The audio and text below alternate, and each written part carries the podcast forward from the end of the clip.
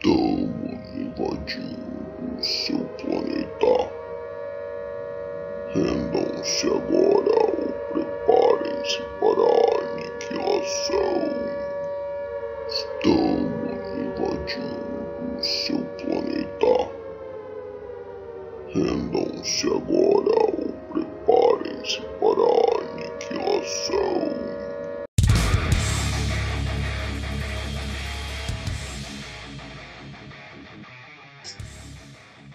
Olá, meus amigos ouvintes. Aqui quem fala é o professor Matheus, professor de Geografia do canal Geomancer.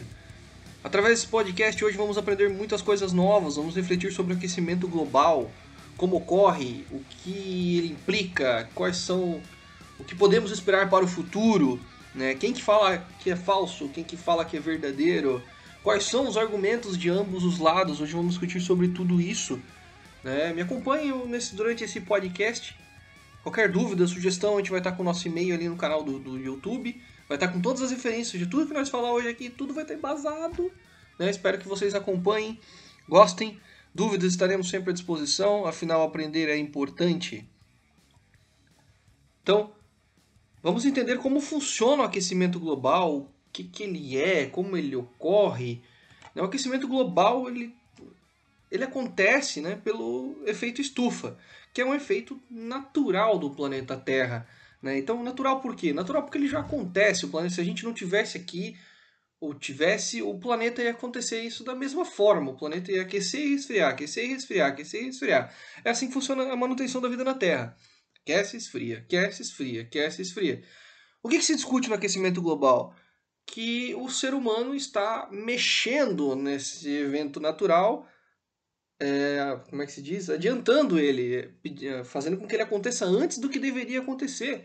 Então, o planeta deveria aquecer daqui a milhões de anos, ou resfriar daqui a milhões de anos, e o ser humano mexeu nisso e adiantou. É isso que vários órgãos, da, órgãos não governamentais, como o IPCC, que a gente vai discutir mais para frente, falam sobre né, de que o planeta está aquecendo e a vida na Terra pode acabar devido a isso, ou nem acabar. A gente tem uma vida insustentável, uma vida cruel, uma vida que corrompa várias economias ao redor do mundo.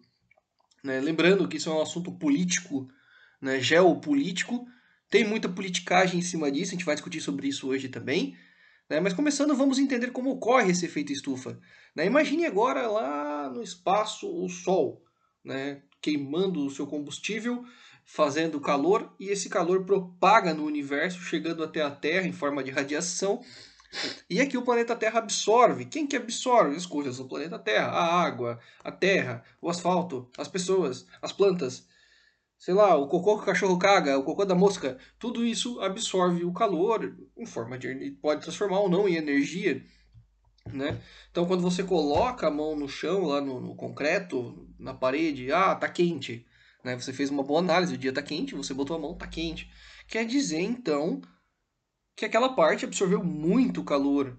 Né? Então, quando você colocou a mão ali, né, sendo bem didático nessa explicação, quando você colocou a mão na parede e sentiu o calor, você absorveu o calor da parede, certo? Então, você tá, além de absorver o calor do dia, do sol, você absorveu da parede naquele momento. Por isso, você sentiu o calor. Mesmo que por um pouco instante você sentiu esse calor, você também estava absorvendo. Você fez naquele exato momento uma troca de calor com, com a com a parede, né? não, não extrapolando muito nesse caso.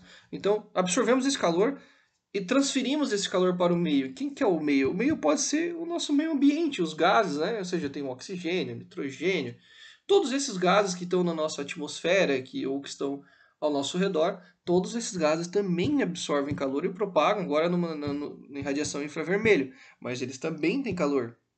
Né? Então, na teoria e na prática, o calor que a gente recebe do Sol, deveríamos perdê-lo para o espaço, porque o espaço já é um ambiente frio. Então, com o espaço sideral, deveria haver troca de calor com o planeta Terra e a gente perderia, o que não é, não é o que ocorre.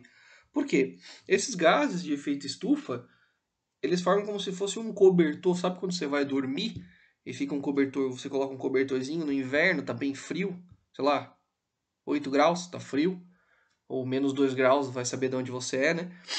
Tá frio e você coloca o cobertor. Então aquele cobertor, você se aquece dentro do cobertor e o seu calor que está ali dentro não sai para o meio ambiente que está frio, fica trocando com o cobertor. Né? Então ali você está se aquecendo. A mesma forma acontece então com, com os gases de efeito estufa. Eles formam como se fosse uma estufa no planeta, para aquecer o planeta. Certo? E também, a partir do ciclo da Terra, o gás carbônico ele aumenta e ele diminui, sendo absorvido pelo planeta Terra num ciclo que gera momentos mais quentes e momentos mais frios. Né? E esses momentos mais frios a gente chama de glaciações. Para quem assistiu a Era do Gelo, né, vai lembrar do, do Cid, do, do, do Menio Mamute, do, do frio, né, das áreas polares. E lembra que teve um filme da Era do Gelo, se eu não me engano, em que começou a ter o derretimento, né, começou a acontecer um outro efeito estufa, aquecendo o planeta, certas partes da região começou a, a, a aquecer, teve aquele derretimento, teve um filme que tem uma inundação. É mais ou menos assim que a gente acredita que aconteceram as glaciações em várias áreas, né? Existiam vários gelos, regiões congeladas, derreteram e inundaram certos lugares. Entendendo então um pouco sobre glaciações, para discutir sobre isso. O planeta então teve vários períodos ao longo da sua história, né? O planeta Terra tem 4,6 bilhões de anos, é muito tempo. E durante esses anos o planeta passou por algumas glaciações, então você pode presumir que se ele teve essas glaciações, ele teve períodos de aquecimento também. A primeira glaciação do planeta Terra foi a Arquiana, 2,7 bilhões de anos atrás. As glaciações paleoproterozoicas, há 2,3 bilhões de anos atrás. Glaciações paleozoicas, há 400 a 200 milhões de anos atrás. As glaciações quaternárias, há 2,5 milhões de anos atrás, terminando somente há 10 mil anos atrás. Assim, para nós como seres humanos, 10 mil anos atrás é muita coisa. Mas para o planeta Terra, 10 mil anos é pouquinho tempo.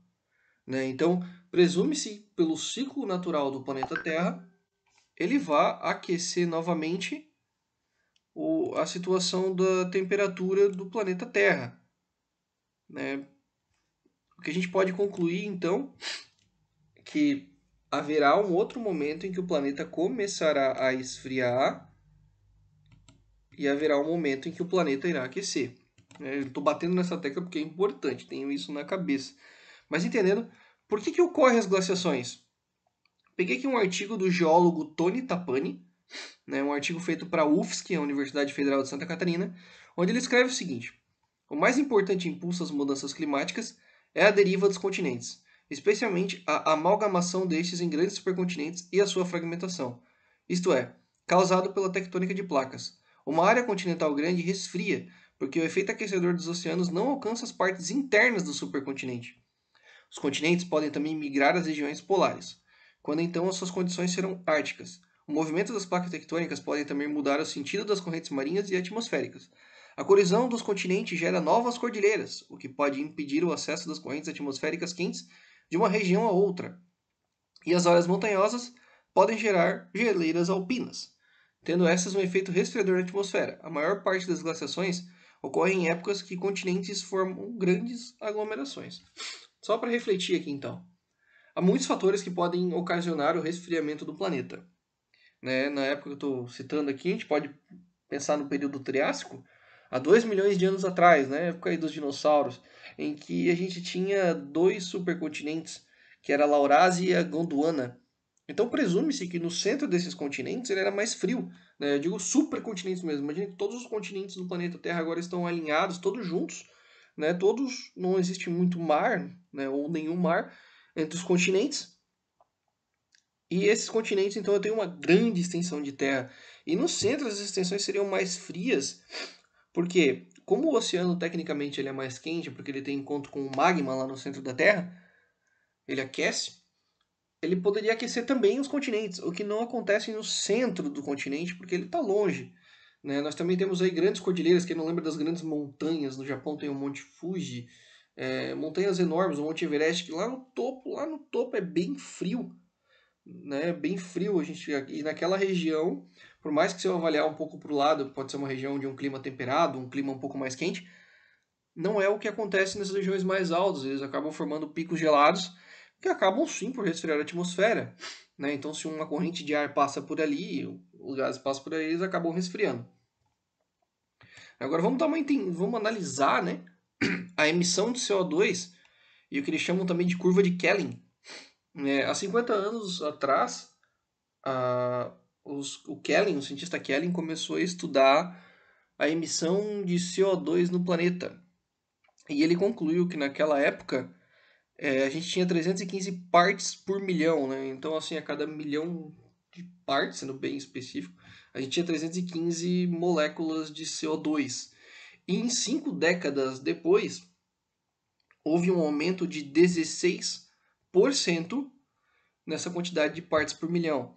E esse aumento constatado pelo Kelly nunca foi tão grande na história do planeta. Então a gente está falando que o, que o que os geólogos estudam nunca se identificou tanto CO2 na, vamos dizer assim, na atmosfera do planeta Terra como se encontra agora. Se vocês pesquisarem, dá para pesquisar num, num, mapa aí do, do tio Google, né, a concentração de CO2 na Antártica ao longo de 800 mil anos, né, até ter uma analisada aqui, estou com ele aberto na minha tela, toda vez que essa concentração de CO2 era alta, a temperatura na Antártida também aumentava. E toda vez que a concentração era baixa, a temperatura na Antártida também era baixa. Aqui a gente tem uma situação interessante. Né? Esse é um dado importante porque a gente está fazendo uma comparação Segundo cientistas e geólogos, esse dado pode ser é só uma mera comparação, né? Segundo quem nega, é só um dado, a gente não tem prova de que é isso. Então, mas é bem interessante pensar e analisar nesse caso que quando o CO2 está alto, esteve alto na, no, nas condições do planeta, as temperaturas foram altas também em várias regiões do planeta Terra, inclusive na Antártica, que a gente sabe que lá é mais frio. E pensando assim na atualidade, quem que emite mais CO2 hoje em dia? Né? O, a maior quantidade de emissão de CO2 aqui que eu tenho um dado de 2017 era a China, seguido dos Estados Unidos, seguido da União Europeia, ou seja, todos os países da Europa somados estavam em terceiro lugar. Em quarto, a Índia.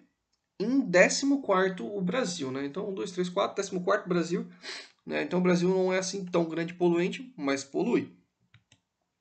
É, o que, que, é então essa curva de Kelly? A gente falou do Kelly. Essa curva de Kelly ela relaciona é, a quantidade de carbono por ano. Né? Então eu tenho numa, no Y, no, no, eixo X, né? os anos, e no eixo Y, né? lembra das coordenadas cartesianas? É bom lembrar, isso é importante. Vamos estudar matemática, galera. As coordenadas cartesianas, os anos e a emissão de CO2 por tempo. Né? Na década de 50 a gente tinha ali 320 e no último dado, em 2015, é, feito de 5 em 5 anos, acredito que eles já vão atualizar o de 2020.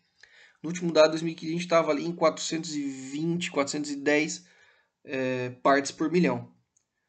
Isso é muito, muito alto. Né? Segundo os dados que a gente tem aqui, o planeta Terra nunca se identificou com isso, nunca se deparou com essa situação. Tendo em vista essa curva de Kelvin, esses, esses gases CO2, começou então a surgir o ambientalismo, o movimento ambientalista. Surgiu ali o protocolo de Kyoto, o IPCC. O protocolo de Kyoto, inclusive, é questão que cai em prova, cai também em vestibulares, cai no Enem. A gente tem que ensinar isso no ensino médio, ensina também no fundamental, acredito que ali na época da quarta ou quinta série. É, se, eu não, se eu não me lembro direito agora qual fase que tá. O quarto, agora seria quinto ou sexto ano, né? Quarta série, eu sou antigo. Então, surgiu o movimento ambientalista né? O primeiro movimento ambientalista que a gente pode lembrar assim, de grande impacto foi a Rio 92, que foi uma situação que ficou conhecida como Rio 92 ou Eco 92 ou Cúpula da Terra. Se você procurar por esses três nomes, Rio 92, Eco 92 ou Cúpula da Terra, o... foi essa reunião que aconteceu, onde os países reconheceram o conceito de desenvolvimento sustentável. Então, nessa reunião, eles consideram que pô, a gente precisa dar uma friada aí e começar a pensar mais no meio ambiente, senão a gente não vai ter mais meio ambiente. É, ela aconteceu, né, foi uma, depois aconteceu uma conferência, no caso, né, em Estocolmo, Suécia, onde voltou a se repetir esse reconhecimento. E teve vários, inclusive vários problemas, né? A gente teve ambientalistas que foram caçados. Antes disso, é, pessoas que diziam que não, porque o CFC destrói a camada de ozônio, destrói, aqueles, é, inclusive nos Estados Unidos aconteceu de uma cientista, que me falha o nome agora, de ter sido caçada, né, caçada assim, por grandes empresas, porque ela dizia que o, o, o gás que era jogado nas plantas do, do agronegócio, né, os agrotóxicos, matava os pássaros da região e pássaros entraram em extinção. Eu não lembro ao certo, fica aí de pesquisa também, é uma situação bem interessante. Inclusive, se quiser, a gente pode fazer só um podcast sobre ambientalismo, que já dá muita coisa. Né? Eu estou resumindo aqui para a gente entender como surgiu toda essa situação do aquecimento global para chegar na discussão que está hoje. Né? Então, a partir desse vídeo, você vai entender o que as pessoas estão fazendo e o que discutir sobre isso. No protocolo de Kyoto, foi uma, foi uma situação que aconteceu ali em 97, a Eco Rio 92 foi em 92, então cinco anos depois eles decidiram fazer o protocolo de Kyoto. Que Kyoto? Kyoto, na época, era uma das cidades mais sujas do planeta. A gente está falando assim. Hoje, Kyoto é uma referência em ambientalismo, mas na época era suja, sabe? Então, assim, além dos problemas que o Japão já tem com, com problemas ambientalistas, o Japão faz sérios danos à natureza. Né? Fica aí também de pesquisa vocês, qual que são as poluições que o Japão causa.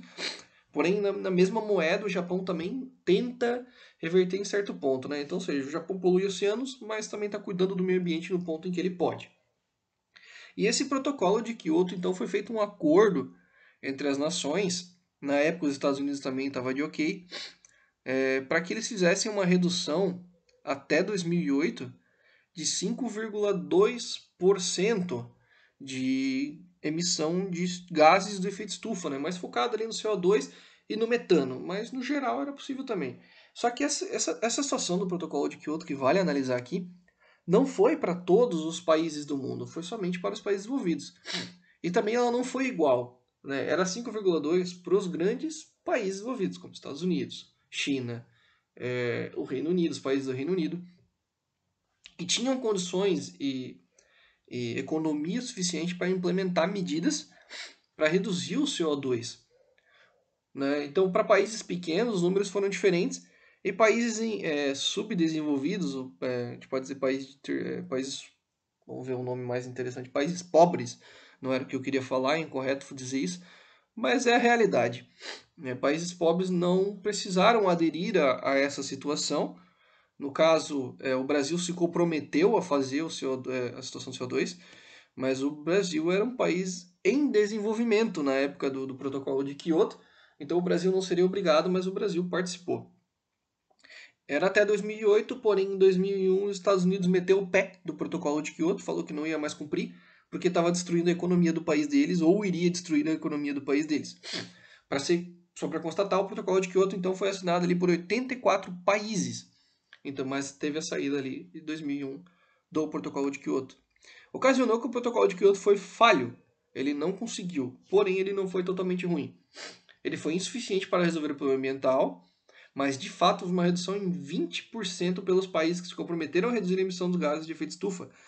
Porém, houve um aumento global de 38% dos gases de efeito estufa devido a países que não se comprometeram ou não se atentaram ao protocolo de Kyoto. Né? Então, beleza, todo mundo que assinou reduziu, a gente reduziu, mas foram 84 países e o mundo tem muito mais que isso. E esses países que não se comprometeram ou não estavam presentes porque estavam em desenvolvimento ou eram subdesenvolvidos, não participando, emitiram mais gases do que os caras conseguiram parar o gás. Né? Tendo em vista então o aquecimento global, que está em uma situação desenfreada, surgiu um órgão ambiental chamado IPCC, que significa Painel Intergovernamental sobre Mudanças. Foi uma entidade criada ali em 88 é, pela Organização Meteorológica Mundial, a OMM, e pelo Programa das Nações Unidas para o Meio Ambiente. Nessa época já havia sim, preocupações sobre, sobre o, o aquecimento global e muitos estudos a respeito estavam sendo desenvolvidos.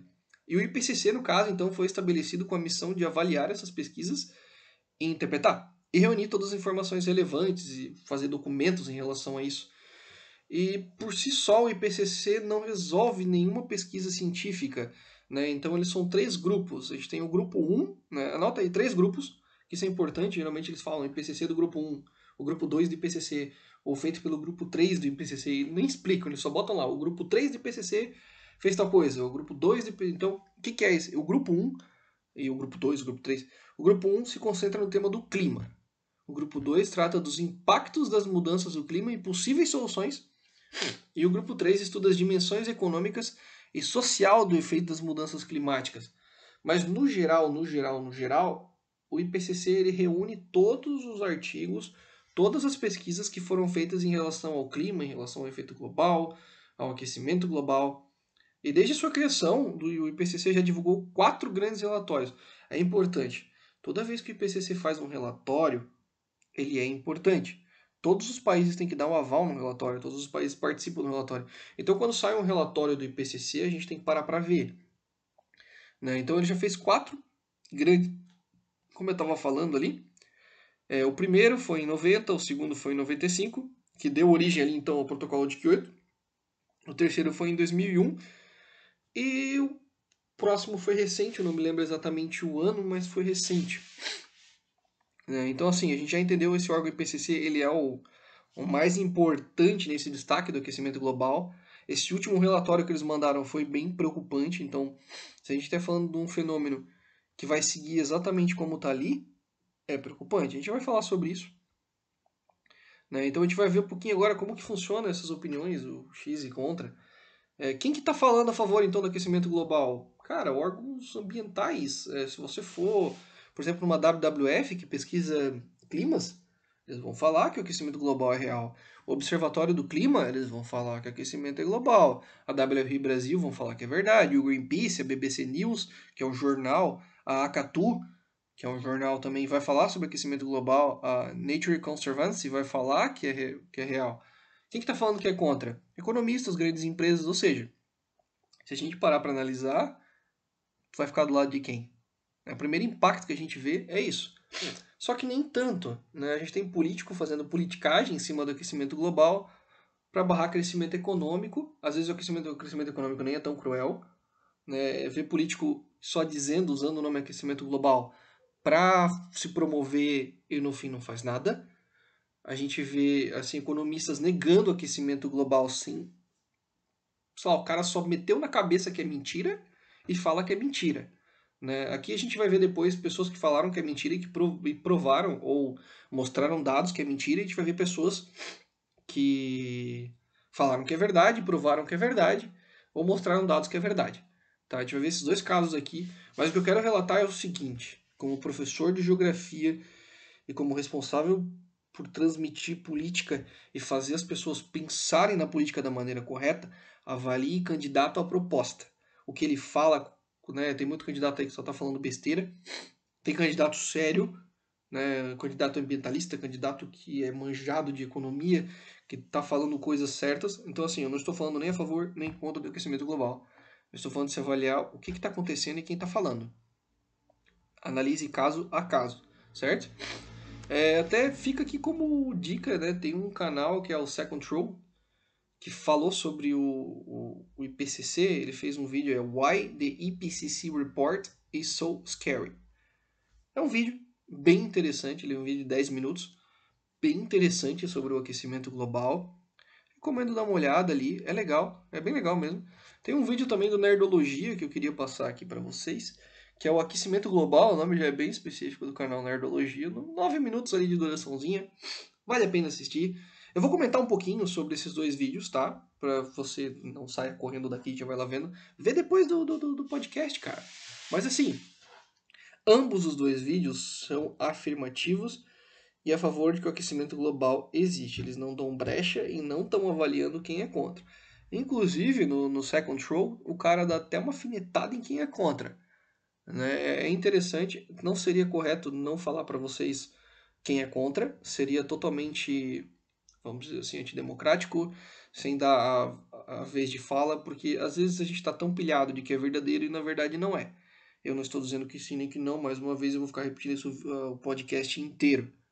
Vocês vão ver tantas informações aqui que estarão aptos a analisar e pesquisar e entender sobre isso e tirar uma conclusão de vocês, tá bom? A gente tem então o relatório do SR do IPCC. Se você jogar assim, SR15 IPCC no Google, você vai entrar lá no Global Warming of 1.5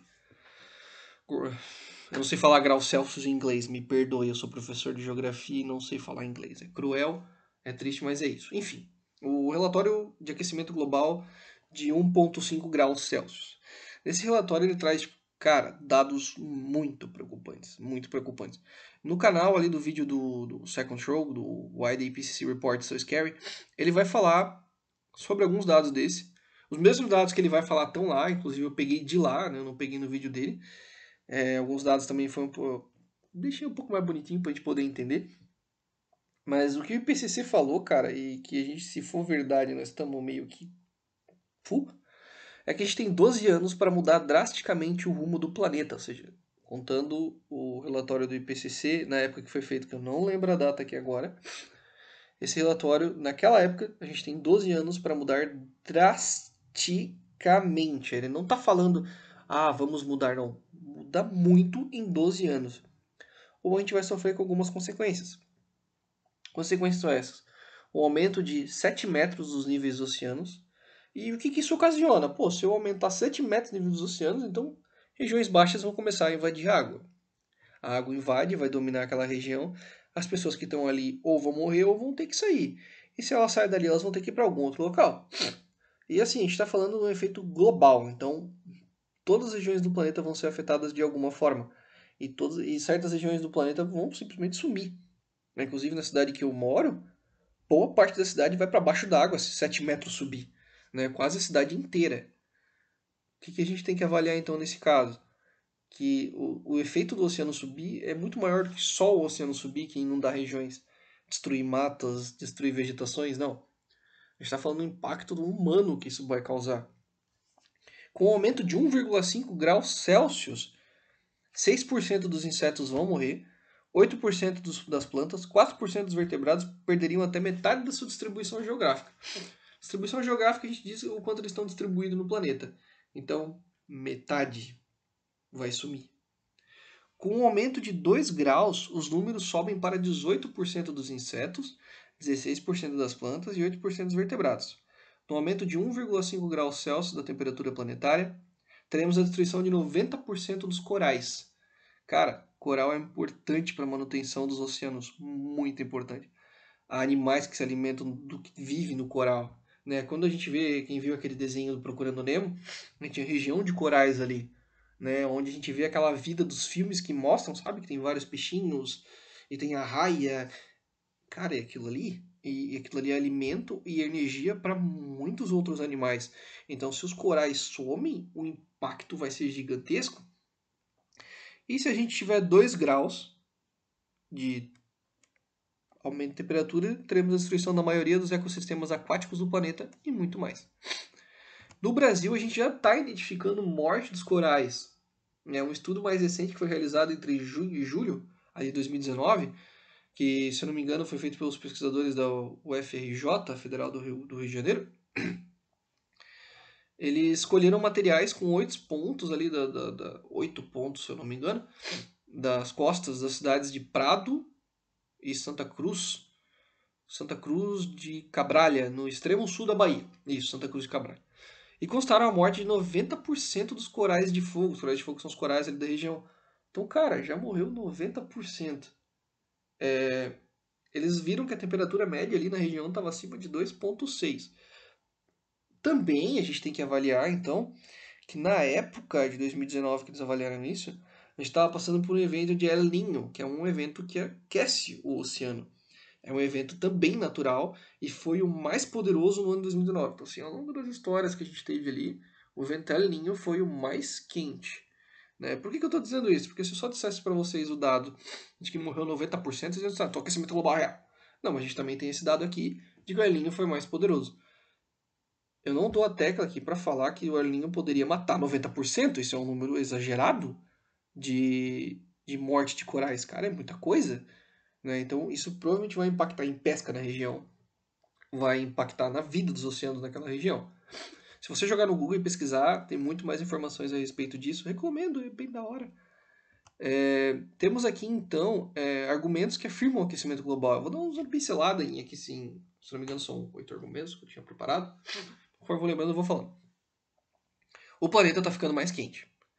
Estudos apontam que 20 anos mais quentes foram registrados nos últimos 22 anos. Então, assim, os, os, apontam que os 20 anos mais quentes foram registrados nos últimos 22 anos. Então, em 22 anos atrás, dos 20 anos mais quentes da história do planeta, foi agora. É, as quatro primeiras posições deste ranking, as quatro não, perdão, as duas posições mais altas foram nos anos de 2015 e 2018. Eu me lembro que até em 2015 teve um dia que a minha cidade bateu 50 graus a sensação térmica, tava muito quente. Cara, tava fervendo, foi horrível.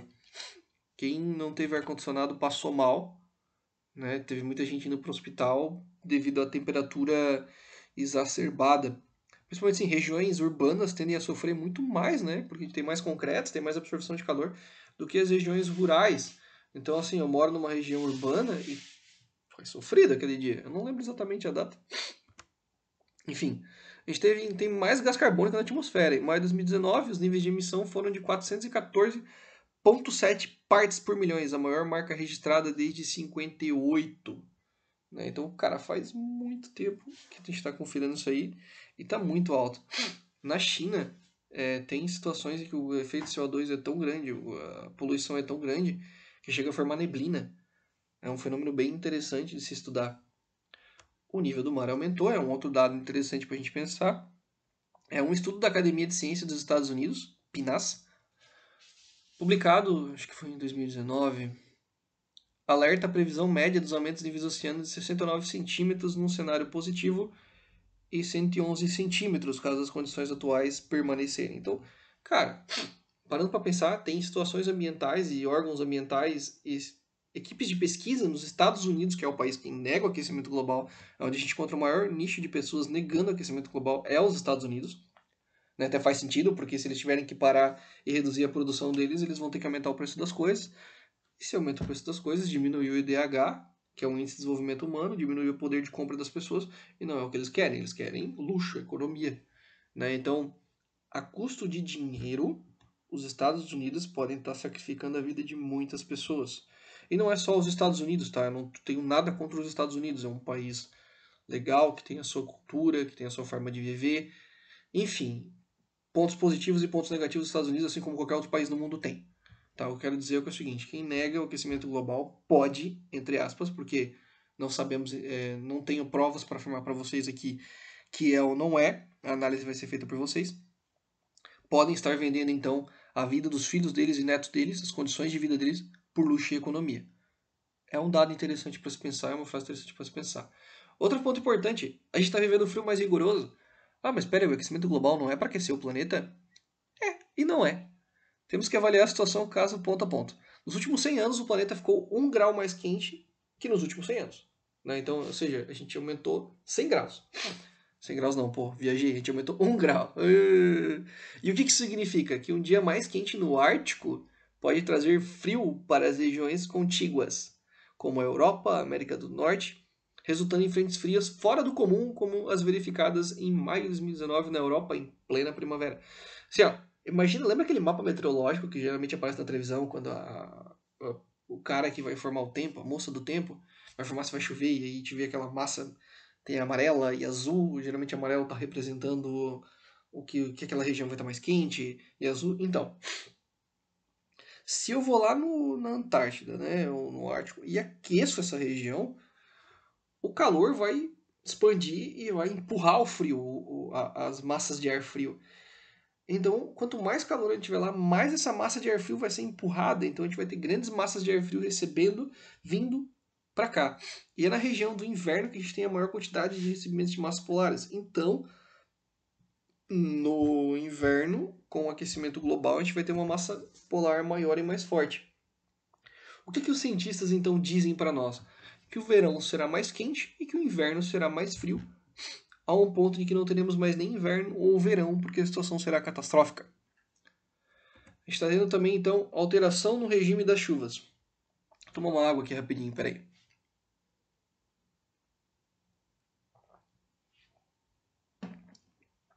De acordo com. Desculpa.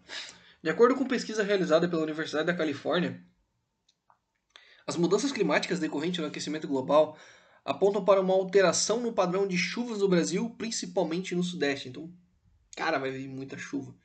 O trabalho é baseado, se não me engano, em dados meteorológicos de mais de sete décadas, eu acho que é isso mesmo. Indica um aumento médio tanto no volume da água quanto na média dos dias em que chove em São Paulo. Cara, o que estão dizendo aqui? Vai ter muito mais inundações, sabe? A gente liga a televisão e vê, pô, a cidade choveu e alagou tudo, pessoas morreram, perderam os seus imóveis, sabe? É triste quando a gente vê essa situação. Aí acontece também deslizamento de terra, um cenário catastrófico e triste. O aquecimento global implica que isso vai aumentar. Vai aumentar. Inclusive, eu tenho um dado é, vivenciado, tá? Então eu não relatei. Regiões na minha cidade em que nunca alagaram passaram a alagar a partir deste ano. Eu estou notando, como professor de geografia, que o fluxo de chuva nunca esteve tão grande. Olha que eu moro numa cidade que chove muito, mas nunca esteve tão grande. A gente está com grandes pancadas de chuva. Regiões que, cara, inclusive teve um velhinho na minha cidade que chegou a infartar, que na casa dele nunca entrou chuva, nunca entrou, nunca inundou. E quando inundou, ele entrou em desespero e ele já era velhinho, né? Problemas no coração, teve um ataque cardíaco e infartou ali na água mesmo, né? Foi bem, bem triste. Um outro processo que você pode avaliar é o processo de desertificação. Outro processo que tem se intensificado por conta do aquecimento global é a desertificação. Aqui eu estou lendo um textinho, tá? Porque eu não tenho os dados exatos. Aí vai parecer que eu estou lendo. Porque eu estou lendo mesmo. Para se ter uma ideia, cerca de 30% da Terra já sofre as consequências da desertificação. Por conta deste fenômeno, mais de 140 milhões de pessoas já tiveram que mudar de região em 50 anos e 25% da população mundial corre o risco de ser afetada pelo problema. Certo? Aqui temos todos os dados que a gente levantou referente ao aquecimento global. Vou falar agora então sobre o lado negativo, o que, que eles afirmam e rumando aí então para o nosso final desse podcast. Os argumentos contra o aquecimento global. Então é tudo fake news? Vamos ver o que os caras pensam. Eu tenho aqui um artigo publicado pelo Luiz Carlos na Revista Brasileira de Climatologia. Não é pouca coisa, cara. É muita coisa. A gente está falando de uma revista brasileira de climatologia. Climatologia, quem estuda o clima, gente. Cara, o cara publicar um, um artigo desse nessa revista, o cara, um, ele é bom no que faz. Dois, ele estudou muito para estar tá colocando ali. Três, é impactante tá? Anotem isso também. Ele nega, então, a, a existência do aquecimento global e afirma que, na verdade, o planeta vai resfriar. Ué, então ele está dizendo que uh, o procedimento que o IPCC está falando que vai subir um meio, dois graus, é mentira. É isso que ele está falando, cara. Ele botou a cara a tapa aqui e falou, não, vai resfriar. Ele botou uma, até lendo uma parte do artigo dele, existem evidências que o clima entre cerca de 800 a 1200 anos depois de Cristo, era mais quente do que hoje. Naquela época, os nórdicos, também chamados de vikings, colonizaram as regiões do norte do Canadá e uma ilha que foi chamada de Groenlândia. Groenlândia significa então terra verde, que hoje é coberta de gelo. E ele faz uma indagação, né? Como assim hoje é coberta de gelo não era verde?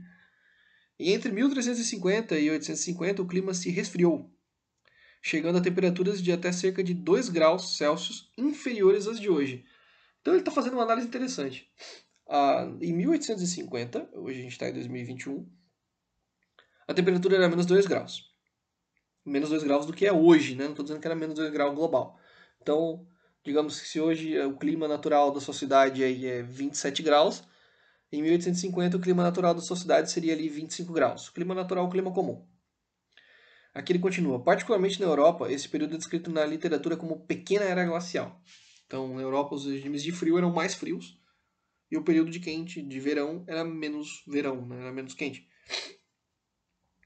O clima começou a se aquecer lentamente e as temperaturas se elevaram. Portanto, não há dúvidas que ocorreu um aquecimento global nos últimos 150 anos.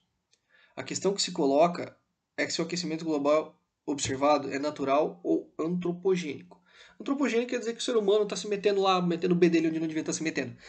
Então, é natural ou antropogênico? Essa é a discussão em cima da questão global, é a questão chave, em que faz milhares de milhares, se os, os, os países se reunirem para discutir sobre isso. Discutiu-se criticamente a hipótese de que o aquecimento global é antropogênico, demonstrando que ele carece de bases científicas sólidas e está fundamentado principalmente em resultados de modelos de clima do MCG, modelos de clima global, cujas equações matemáticas não representam adequadamente os processos físicos que ocorrem na atmosfera, particularmente o ciclo hidrológico. Ou seja, As projeções futuras do MCG resultam de cenários hipotéticos, né? são apenas hipóteses. Vamos ver aqui onde ele continua. São meros exercícios acadêmicos não confiáveis e, portanto, não utilizáveis para o planejamento das atividades humanas e bem-estar social. Argumenta-se que a influência humana no clima, se existir, seja muito pequena e impossível de ser, de ser detectada em face da sua grande variabilidade natural. Não só esse artigo, tá? Mas vários outros artigos vão bater na mesma tecla. A gente não está falando então só de grandes corporações negando. Para quem vê o vídeo do Nerdologia depois vai falar que grandes corporações contrataram cientistas, assim, cientistas bons, para negar aquilo que era dito a favor. Aconteceu isso com o cigarro, para quem viu Nerdologistas não vê, que na época que o cigarro afirmaram que o cigarro causava câncer, a indústria do cigarro, do tabaco, contratou cientistas para negar aquelas informações ou causar dúvidas naquelas informações e atrasar a comprovação, né? Então, assim, se eu tenho dados hipotéticos, que é o que esse cara está dizendo, de fato eu não posso me basear naquilo como uma única verdade. Então não é só esse cara que está dizendo isso, tá? Se vocês jogarem nos artigos no, no, Google aí, inclusive a gente vai ver mais alguns aqui depois, vão afirmar a mesma coisa. Né? Tem um outro detalhe que eu queria falar para vocês do artigo dele, que lendo aqui. Vê-se que até aproximadamente 1920, 1920 travada na língua de novo, houve apenas variabilidade inter, interanual. Em princípio, não tendo ocorrido aumento expressivo da temperatura nesse período extenso. Embora haja relatos de ondas de calor, como por exemplo em 86, nos Estados Unidos, que deixou mais de 3 mil mortos. Somente em Nova York, porém, entre 1920 e 1946, o aumento global foi cerca de 0,4 graus Celsius. No Ártico, em particular, em que as medições desde os anos 80, em que há medições desde os anos 80, o aumento foi 10 vezes maior nesse período. Na sequência, entre 1947 e 76, houve um resfriamento global, resfriamento global de cerca de 0,2 graus Celsius, em reta inclinada, não explicado pelo IPCC. E a partir de 77, a temperatura média global aumentou cerca de 0,4 graus Celsius. Vamos analisar aqui, eu acabei de falar, até porque eu me travei bastante para ler esse texto. Cara, é o seguinte, ele vai falar o seguinte. Nós tivemos então ondas de calor que mataram 3 mil pessoas em Nova York, na, acho que foi em 86, ali, isso. Né? Inclusive, foi em 1896. Inclusive, já virou filme, tem séries que vão falar sobre isso, em que muitas pessoas morreram, foi uma onda de calor, assim, assassina. E, porém, entre 1920 e 1946, a gente teve um aumento global de 0,4 graus Celsius. E no Ártico, as medições dos anos 80 foi cerca de 10 vezes maior. Então, cara, Tava muito quente no Ártico, teve muito derretimento. E depois a gente teve um período de resfriamento de novo e um período de aquecimento de novo. Né? Então o planeta está sempre passando por esses tópicos de vamos esfriar, vamos aquecer, vamos esfriar, vamos aquecer. Continuando aqui. Um novo estudo realizado pelo é, um estudo do site Canaltech, tá? Vou dar uma lida aqui rapidinho. Um novo estudo realizado pelos cientistas australia, da Austrália, da Antarctic Division, AAD, trouxe um resultado curioso. Enquanto as emissões de carbono estão aquecendo o nosso planeta, elas estão também causando um resfriamento na mesosfera, em regiões por volta de 90 km acima da Antártida. Segundo o estudo, essa região está se resfriando em até 10 vezes mais rápido do que o aquecimento ocorre na superfície da Terra. Os cientistas utilizaram um espectrômetro para a pesquisa, instrumentos que analisam então os raios infravermelhos, né, que ficam brilhando, a partir de moléculas de hidroxila que estão presentes nas camadas de quase 90 km acima da superfície da Terra. Assim, o brilho é um excelente indicador da temperatura nessa região. Nos estados foi possível verificar que nas camadas mais altas da atmosfera, acima da Antártida, o dióxido de carbono e os gases de efeito estufa não têm efeito aquecedor, mas sim o contrário. Olha só, olha que interessante esse dado do canal Tech. Então, aquecimento global na Antártida, que a gente fala, pô, vai derreter a Antártida, o oceano vai subir, que é o que muitos órgãos estão falando a favor. Aqui a gente tem um estudo que está dizendo que é o contrário. Olha, são estudos falando de um lado, estudos falando do outro, tá bom? É por isso que é tão difícil bater a tecla se a favor ou contra. Geralmente, na maioria dos casos, o pesquisador, o cientista, a pessoa política, não política, escolhe um lado e vai, cara. É o que acontece. Então, é isso que eu estou trazendo para vocês. É apenas análise. Eu tenho a minha opinião, sim, sobre aquecimento global, mas eu não vou falar porque eu sou um professor. Meu dever de professor não é fazer a cabeça de vocês, é fazer vocês pensar e vocês vão guiar os próprios caminhos de emancipação de vocês. Continuando a leitura. Assim, o brilho é um excelente indicador de temperatura nessa região. Nos resultados, foi possível verificar que as camadas mais altas da atmosfera, acima da Antártida, o dióxido de carbono e outros gases de efeito estufa, não têm a fim de aquecer, mas sim o contrário. A energia gerada pela colisão de moléculas é liberada para o espaço, o que causa o efeito de esfriamento. Então, o que acontece? O gás, a gente recebeu o gás de efeito estufa, começou a aquecer. Em vez desse aquecimento voltar para a Terra, né? então o gás que aqueceu, aquele cobertorzinho que eu falei para vocês, em vez de ele aquecer e mandar esse calor de volta para a Terra, não, ele está jogando para cima. Ele está fazendo efeito contrário. Vendo outro aqui, a gente tem uma, uma entrevista. Deixa eu tomar mais um gole de água aqui, só um momento. E a gente falar cansa a voz, cara. Então eu tenho aqui uma entrevista pro site da Jovem Pan. Né? Peguei o site da Jovem Pan, no caso. Do climatologista Ricardo Felício, que também atua como professor ali na USP, na Universidade de São Paulo. A USP não é pouca coisa, tá entre as melhores do país e para ser professor lá o cara também tem que ser bom. Tá, a gente fala porque eu sempre vou relatar o caso de quem é contra, porque é muito comum o eu vou dizer o nome, o nome chato, tá? O eco chato, aquele cara que não sabe conversar, o que ah, porque ah, porque é, porque não, o aquecimento global é verdade, você é um capitalista safado, né? Geralmente diminui as pessoas que são contrárias. Eu não quero fazer isso aqui aqui, eu não vou fazer com quem é a favor, e não vou fazer com quem é contra. Sejamos justos, né? Mas avaliando quem é quem. Eu não estou pegando uma empresa. Se eu tivesse pegando aqui uma empresa, sei lá, empresa X diz que o aquecimento global é mentira. Inclusive, se jogar no Google, cara, chega a ser piada. Tem o Jornal do Comércio lá é, e outros jornais, assim, focados em empresas. Não, porque o aquecimento global é mentira. Cara, é totalmente desconsiderável se a gente analisar o dado, levar em consideração a opinião desses caras. A gente tem que ver de pessoas que são boas, que têm renome, de pessoa que estuda, que trabalha com isso. E aqui a gente tem um climatologista. No outro caso, a gente também teve ali um cara que publicou na, na revista de climatologia, que a gente acabou de ver. E aqui eu tenho também um climatologista da USP. Né? Ele afirmou em entrevista, então, ao programa da Rádio Pânico, que o aquecimento global é uma farsa. Para o especialista, então, o nosso doutor Ricardo, a tese tem a ver mais com política do que com meio ambiente. Ele diz a seguinte frase lá nessa entrevista, vocês podem jogar no Google e vão achar. Acho que é a entrevista Ricardo Felício, o aquecimento global. Se jogar no Google vai aparecer. O aquecimento global é 100% geopolítica. Ponto. Então, não é verdade, é tudo falaceira, tudo coisa de político. Aí ele falou aqui também, né, deixa eu pegar uma outra frase que eu tinha anotado dele aqui. O aquecimento global serve para você mascarar os verdadeiros problemas da sociedade. Declarou, então, citando problemas de saneamento básico em grandes cidades. Né? Então, eh, em vez de bater no saneamento básico, os políticos, né, então, para evitar falar sobre isso, vão falar sobre aquecimento global. Então, em vez do, do órgão X, órgão Y natural, tá falando sobre, sobre o saneamento básico, ele está batendo na tecla do aquecimento global. Coisa que até onde eu vi não é verdade, tá? Geralmente os órgãos de, sei lá, citar nomes aqui, Greenpeace, WWF, eles não estão só preocupados com o aquecimento global, não, tá, gente? Se você for, por exemplo, no site do Greenpeace, vocês vão ver coisas que, muito mais do que só a natureza, tá? É, vão ver natureza, assim, aquecimento global. Vocês vão ver proteção à natureza, proteção à tartaruga, é, proteção à vida indígena, proteção a favelas, né? Saneamento básico, educação. Isso vocês vão encontrar em sites focados na natureza também, tá? Então aqui eu acho que o, o professor, eu tenho que fazer uma correção para ele de que talvez ele não esteja assim tão bem informado, né? Ou ele se informou de outra forma do que deveria ser a correta. Então dando essa alfinetada no cara aqui, mas ainda assim ele é um cara bom que tem uma opinião que a gente deve levar em conta por ser quem ele é. Tá? Outra coisa que a gente pode ver numa entrevista pro UOL, cara, agora a gente tá vendo um cara grande. Então, vou dar uma lida aqui que vocês já vão entender quem que é esse cara.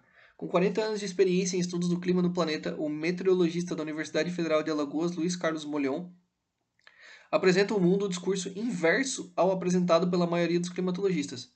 Representante dos países da América do Sul na Comissão de Climatologia da Organização Meteorológica Mundial. O cara que a gente está lendo agora hum, é o representante da América do Sul, ele é o representante do Brasil, do Chile, do Peru, do Equador. E todos os países da América do Sul, não vou ficar falando todos eles aqui, ele é o cara que nos, que nos representa lá na OMM, a Organização Meteorológica Mundial. O cara é forte, cara. Entendeu? A gente tem que avaliar esse, esse rapaz aí. Molion assegura que o homem e suas emissões de atmosfera são incapazes de causar um aquecimento global. Ele também diz que é a manipulação dos dados de temperatura terrestre e garante a Terra vai esfriar nos próximos 22 anos. É o terceiro artigo, então, e terceira pessoa que vai falar, então, que a Terra vai esfriar e não aquecer. Por um lado, a gente tem o IPCC dizendo que se em 12 anos a gente não mudar, vai subir 2 graus. E por outro lado, a gente tem pessoas dizendo que vai esfriar. Então vamos lá. Ao ser questionado sobre CO2, ele disse o seguinte: Essa, essas variações não são cíclicas, mas são repetitivas. O certo é que quem comanda o clima global não é o CO2, pelo contrário, ele é a resposta do clima global. Isso já foi mostrado por vários, por vários experimentos. Eu vou ler de novo aqui, gente. Se não é o CO2 que controla o clima, o Sol, que é a fonte principal de energia para todos os sistemas climáticos, é quem controla. E há um período de 90 anos aproximadamente em que ele passa de atividade máxima para mínima. Registros de atividade solar da época de Galileu, então, cara, muitos anos atrás, mostram que, por exemplo, o Sol esteve em baixa atividade em 1820, no final do século XIX, e no início do século XX. Agora o Sol deve repetir esse pico, passando os próximos 22 e 24 anos em baixa atividade. Então, baseado numa outra análise que o Sol vai resfriar, o Sol vai resfriar aspas, né? Ele vai parar de produzir tanto calor, vai produzir menos. O planeta vai esfriar. Então, gente, isso, esse, esse foi o nosso podcast de hoje sobre o aquecimento global. Tá, eu sei que eu bati muito na tecla, fui repetitivo em alguns detalhes, porque é importante assegurar isso é uma discussão política e geográfica, é uma discussão da natureza, é uma discussão que ou a gente vai estar tá falando de algo que pode ou não acontecer, e que se acontecer é catastrófico, tá? Pode levar milhões de pessoas a perderem carro, é, economias, vidas. Cara, horrível. Tá? Ao mesmo ponto em que a gente tem pessoas falando que não é. Seria completamente errado eu fazer um vídeo para vocês batendo até que aquecimento global é puramente verdade e não falar do outro lado.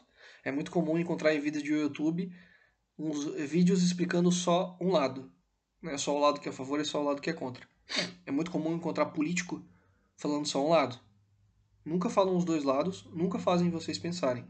Querem somente que vocês sigam o que eles pensam. E só.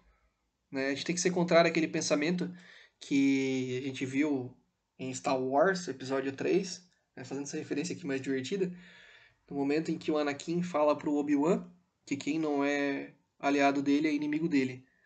Né? Esse é um momento que eu falaria assim com todas as frases, né? Porra, Anakin. Né? Mas ele falou de uma outra forma. Anakin, quem pensa dessa forma, é somente um Sith. Né? Então é um pensamento errado de se fazer que eu sou totalmente contra. Minha opinião, eu tenho sim uma opinião sobre aquecimento global, porém se eu passar vai ser de certa forma uma influência para vocês sobre isso e não é o que eu quero fazer. Eu quero que vocês pensem. Enfim, encerrando então o nosso podcast, se você gostou, cara, dá um like para nós aí, se inscreve no canal, a gente precisa de ajuda, estamos crescendo. Confesso que sou meio novo nessa área, mas estou aprendendo e quero trazer conteúdos melhores para vocês. Então, joga aí nos comentários, diz aí o que vocês acharam. É, vale a pena investir nisso? Vocês gostaram? Trago outras situações, outras informações. É, todo, a gente vai ter também ali no final, nos, nos comentários, todas as nossas referências, tá? Então, pô, eu não tirei isso aqui do nada, né? Eu fiz uma pesquisa aí de 20 horas, é, ou seja, 20 horas sentado com a bunda na cadeira olhando o computador e lendo artigo sobre isso. Então eu vou estar tá passando essa pesquisa para vocês, vocês vão poder refutar quem disse que sim e refutar quem disse que não e aprender, porque até então a gente fez uma análise bem superficial do que foi dito, tá? Tem cálculos matemáticos, tem análises físicas, tem análises humanas em cima de cada artigo que eu não consegui trazer aqui, até porque senão a gente teria uma, um podcast de quatro horas e não é meu objetivo certo?